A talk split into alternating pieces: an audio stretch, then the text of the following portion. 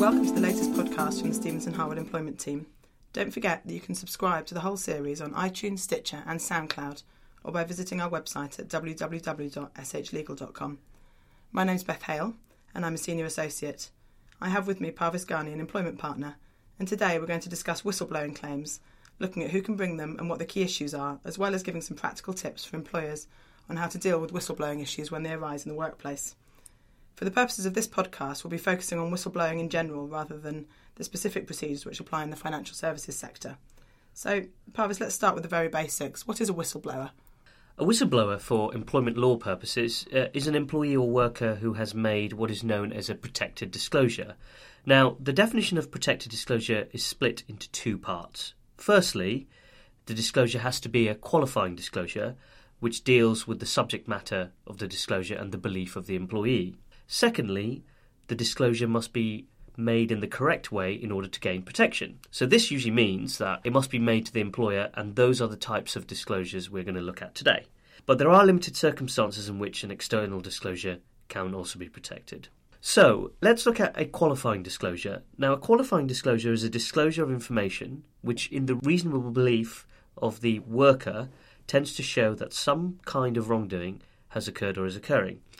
Now, wrongdoing for these purposes is pretty broadly defined, but it does include not only criminal acts, but also a breach of any legal obligation, including breaches of employment laws and some regulatory obligations. Now, an important thing to bear in mind is that the employee does not have to be right in what they are saying. Neither that they, what they believe is happening is unlawful, nor that it is happening at all. A reasonable belief that wrongdoing is taking place is sufficient. Now, since 2013, the individual also has to have a reasonable belief that the disclosure they are making is in the public interest, and this is really important. And we're going to discuss this requirement in a bit more detail shortly.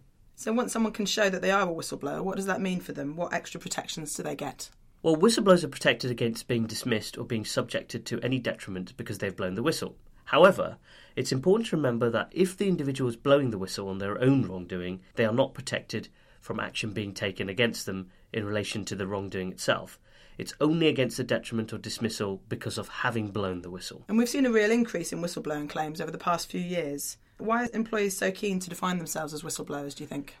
Well, there are two main reasons for this. Now, firstly, unlike for a straightforward unfair dismissal claim, an employee does not have to have two years' service to bring a whistleblowing claim. So, whistleblowing protection is a day one right. Secondly, and probably more importantly, there is no cap on compensation in whistleblowing claims. Now, this means that, particularly for high earners, employees can claim bigger compensation sums than they would be able to for unfair dismissal. You referred earlier to the public interest test. The Court of Appeal recently considered this issue in a case called Nurmohamed and Chesterton's. Now, in that case, the employee raised concerns about manipulation of the company's accounts, which he believed had had a negative impact on commission income for him and also for around 99 other managers. The main question in that case was whether it could be said that the employee had a reasonable belief that his disclosure was in the public interest. What was the Court of Appeal's conclusion?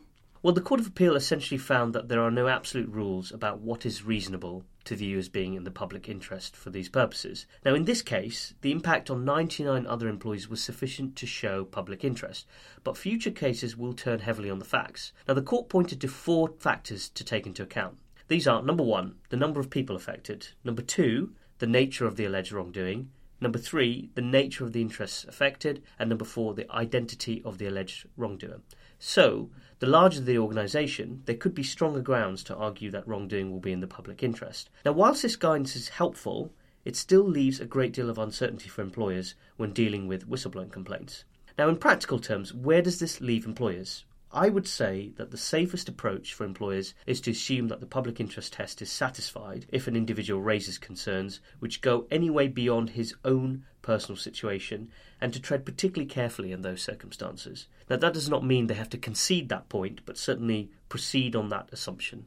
So let's take an example of where an employee complains about bullying or harassment, or that the employer has breached their individual contract of employment. Would this be a qualifying disclosure and result in the employee being entitled to whistleblowing protection? Well, in theory, the answer is yes. The employee could qualify for whistleblower protection in these instances. Now, it would depend on the facts, and the big hurdle would be to show that they have had a reasonable belief that the disclosure of information was made in the public interest. But you could have circumstances where the complaint relates to or impacts on a large group of people in the organisation. The nature of the interests affected could have a wider impact on the employer's business, and the wrongdoer is in a prominent position in the organisation. Now, a good example of where it might be possible to envisage circumstances where a complaint of bullying could meet the public interest test would be, say, within a hospital or NHS trust. So let's look at some practical tips for employers. What should employers be doing if they think they may have a potential whistleblower on their hands? Are there particular steps they should be taking or procedures they should be following? Well, most employees should now have a whistleblowing policy in place, which sets out procedures by which staff can report genuine concerns